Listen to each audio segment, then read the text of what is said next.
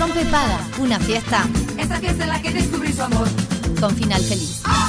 Y uno de los eh, lugares del mundo que me genera mucha intriga es Australia. Uy, qué bien. Sí, viste que hay lugares que, que como que está, sí, los conozco. O sea, si con los conozco, ¿no? Plin. Claro. Pero Este hay lugares que decís, mm, yo qué sé, no sé, Sudáfrica es otro. Bien. Me- mucho. Mucho. Me muero. Te da intriga. Mucha intriga. África en general me da intriga. En- en- hay- sé que es muy diverso, ¿no? Sí, sí, lógico. Pero África, el continente, Es, es un. eh, sí, me, me- me- es como que me, lleva. Y Australia también. Y, y estaba mirando recién el, el- el mapa, porque cosa linda mirar mapas, ¿no? El- lo que usábamos antes, el Atlas, ¿te acordás? Divino, claro. O tener un mapa mundi, qué cosa más linda. Eh, Vos sabés que del lado, teniendo el mapa de frente, el, a- en- teniendo Australia, Australia, de frente, sí. a la derecha, Sí. del centro hacia arriba, Sí. eh, hay una localidad que se llama Blackwater, en la zona de Queensland. Me encanta. Mm. Esto es, a donde nos lleva el GPS, que lo hemos pasado eh, dentro de nuestro país y nos vamos eh, hacia afuera ahora, en busca de aquellos uruguayos y uruguayas que están cumpliendo sueños, metas, viajando Sí. por el mundo. Y hoy eh, recibimos en Rompepaga a Elisa, eh, Elisa González, ella es licenciada en Ciencias de la Comunicación y hace un tiempo decidió viajar por el mundo. Ay, qué lindo. Sí, tomó, tomó esa decisión de ir atrás de sus sueños, de sus objetivos, y, y yo creo que ah, cumplió sus sueños y más. Pero bueno, eso que nos lo diga ella, ¿verdad? Bienvenida, Eli, a Rompe Paga. ¿Cómo estás? Hola chicos, ¿cómo están? Gracias por su tiempo. Muchas gracias a ti eh, por atentarnos, por ponerte el despertador, porque allá, ¿en qué hora estamos? Sí, son este, la 1 menos 10 de la mañana ya del jueves. Estamos 13 Claro. horas eh, del futuro. Está en el futuro, eso me encanta. Esto me encanta. si seremos tan niños que nos encanta. Me encanta que estés en el futuro. ¿Cómo está todo por el futuro? por ahora más o menos igual. Bien. Contanos un poco, eh, Eli, cómo fue, mm, o sea, por los todos los trabajos que has pasado, hacenos un, un raconto. eh, ¿Y cuándo fue la decisión que dijiste, bueno, yo me voy por el mundo? Sí, eh, bueno, yo vine en octubre de 2018, este, o sea que ya estoy cerca de hacer casi cinco años. Eh, eventualmente me iba a venir eh, a hacer cualquier trabajo X con, una visa Work and Holiday que básicamente te permite estar eh, legalmente y con derechos de trabajo por un año. Eh, iba un poco a la clásica, dejar la oficina, salir un poco de, de la zona de confort y, y venir a hacer eh, cualquier trabajo que simplemente me permita recorrer y, em, y seguir conociendo. Eh, finalmente la STAR hizo que justo se abriera una posición en, en la organización en la que yo trabajaba, que es una organización de intercambios estudiantiles. Así que en realidad le dije a mi jefa que dejaba todo y me venía y, y al final me terminé viniendo los primeros seis meses con un cargo similar al que tenía en Uruguay. Sí. Pero bueno, después de esos seis meses sí que, que cambió todo y, y bueno, tuve que abrirme a hacer cualquier tipo de trabajo, digamos. Este, Algunos que nunca hubiese imaginado o, o, o en el que nunca me había visto.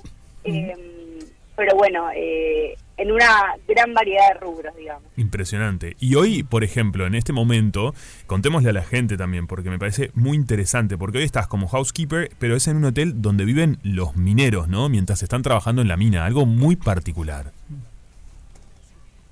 Sí, exacto. Eh, es también un poco un rubro que, que descubrí acá. Eh, tiene Australia tiene una actividad muy, eh, minera muy grande, tanto en la costa este como en la oeste. Eh, desde el 2019 que empecé a trabajar un poco en este rubro y tuve la oportunidad de trabajar eh, de las dos costas, que son un poco dos mundos diferentes, porque bueno, ya habrán visto en, en el mapa que Australia Es enorme. geográficamente es más grande que toda Europa, así que es como una punta a la otra, es como poder estar en Portugal o en Alemania, qué es eso. Eh, y bueno, sí, en este caso es un pueblo muy pequeño, una zona remota, este, donde la principal actividad son minas de carbón. Eh, y bueno, yo trabajo en la acomodación, donde los mineros, eh, mientras trabajan en la mina, en general trabajan 12 horas, eh, 12 las empresas les proveen de la acomodación durante los 14 días de corrido que ellos trabajan y después 7 días vuelven a sus casas con sus familias. Claro. Así que bueno, obviamente es un rubro muy sacrificado tanto para los mineros como para quienes prestamos los, los servicios de la acomodación, ¿no? Qué fuerte eh, y qué realidad diferente a la que podemos eh, conocer en Uruguay, ¿no? Eh, te, te escuchaba decir eh, estos mineros que trabajan 12 horas durante 14 días eh, de corrido y después tienen 7 días con sus familias. O sea, realmente es un, un trabajo súper súper sacrificado.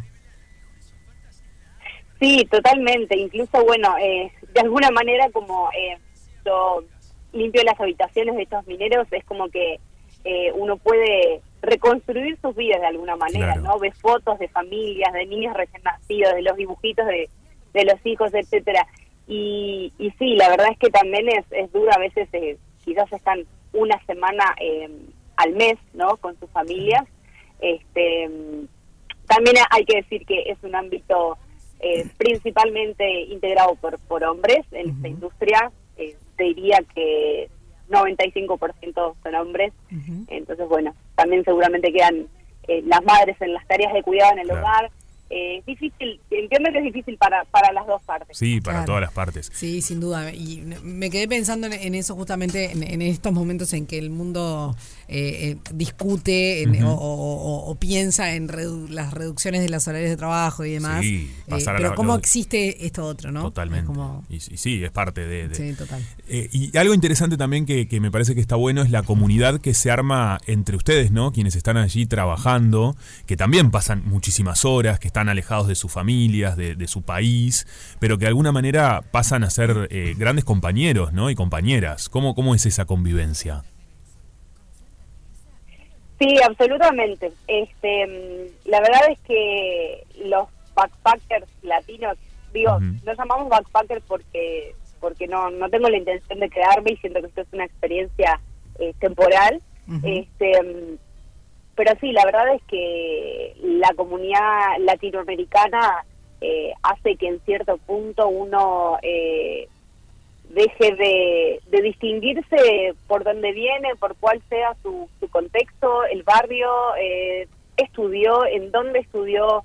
eh, entonces eso de alguna manera borra lo- los prejuicios que uno puede tener sobre otro cuando lo conoce Claro. en, en nuestros países. Eh, y acá creo que en ese sentido se da esa cosa muy linda, este, que además te permite conocer muchísimo de, de países hermanos como, como Argentina, como Chile, eh, como Colombia, eh, Brasil, que son muchos este, de los de los backpackers latinos que están por acá. Y Claro. sí, se convierten sin duda en tu familia, más aún estando en una zona remota eh, y a tanta distancia. Sí, Australia, más allá de, de ser un país enorme, como lo decías, eh, es uno de los que tiene el- de las colonias más grandes, no sé si la más grande, pero tiene una colonia enorme, tanto de uruguayos como, como decía, de argentinos, brasileros. O sea, es un lugar en donde eh, ha- existió, existe desde hace años una migración bastante importante. De, de latinos hacia, hacia allí, ¿no? Pero también has tenido otros trabajos diferentes em, que, que también eh, quizás tienen un poco más de brillo, ¿no? En, en algunas cosas o, puede, o, o no, tú, tú nos dirás. eh, en un mundo de, de yates, de casas, de, De casas de millonarias. casas millonarias. Sí, sí, la verdad es que es que ha sido muy loco. eh, bueno, he, he vivido, me he movido bastante, he intentado ni siquiera eh, encontrar mi zona de confort acá mismo y, y pincharme y obligarme un poco a seguir moviéndome porque la verdad es que el país es enorme y tiene muchas posibilidades para, para conocer y recorrer. He tenido la oportunidad, por ejemplo, eh, de trabajar en un resort de esquí, eh, la nieve, a solo cuatro o cinco horas de Cindy. Eh, he tenido posibilidad de trabajar en el norte, en hoteles enfrente, en islas, eh, la, donde está la gran barrera de coral. Incluso en ese momento estaba eh, rodando eh, una peli que se llama Ticket to Paradise de Julia Roberts y George Clooney. ¿Sí? Eh, así que ellos estaban en la isla. Eh, tenido la oportunidad de limpiar la casa de él una vez que se fue. No, me muero. No, no, pará, pará, pará. Hiciste la cama George Clooney, yo me muero. Infartada. Esto es, ¿Esto es una- esto es espectacular. Sí, Espectacular. Sí, obviamente hay extremas políticas de, eh, de Confidencialidad. respecto a, respecto a, obviamente uno se ve muy tentado de sacar el celular, fotografiar Claro. todo, eh, llevarte la, la basura de George Clooney. ¿no? y la basura de George Clooney es buenísimo. El cepillo de dientes. Sí, sí. Sí, sí, sí, total. Todo lo que dejó en la alacena para comer, No, eh, llevarte todo, ¿viste? Sí, sí, es, es muy tentador.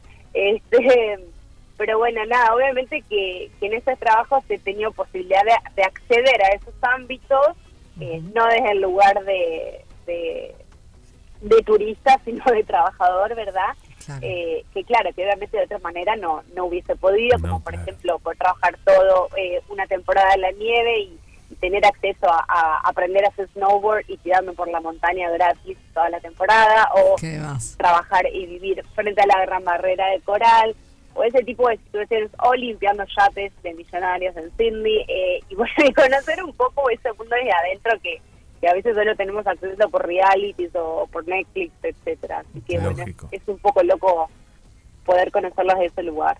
También algo interesante es que en paralelo trabajás eh, de manera remota como educa- Education Advisor, ¿no? Que de alguna manera haces la, la Student Visa para todos aquellos que quieren ingresar. Y me imagino que ahí aparece una consejera de tu parte, ¿no? De, de toda esta experiencia, de, de- de ver a los chiquilines que quieren ingresar a ese universo, a ese mundo, conocer un poco más, ¿no? ¿Cómo es ese vínculo? Sí, exacto. Este, la realidad es que mm, empecé en, bueno, en trabajo en GoStudy, que es una agencia que está en tanto en Australia como en Sudamérica y en Europa. Eh, y sí, básicamente trabaja, este, a- trabaja acompañando a todos quienes quieran venir a Australia o permanecer en el país estudiando.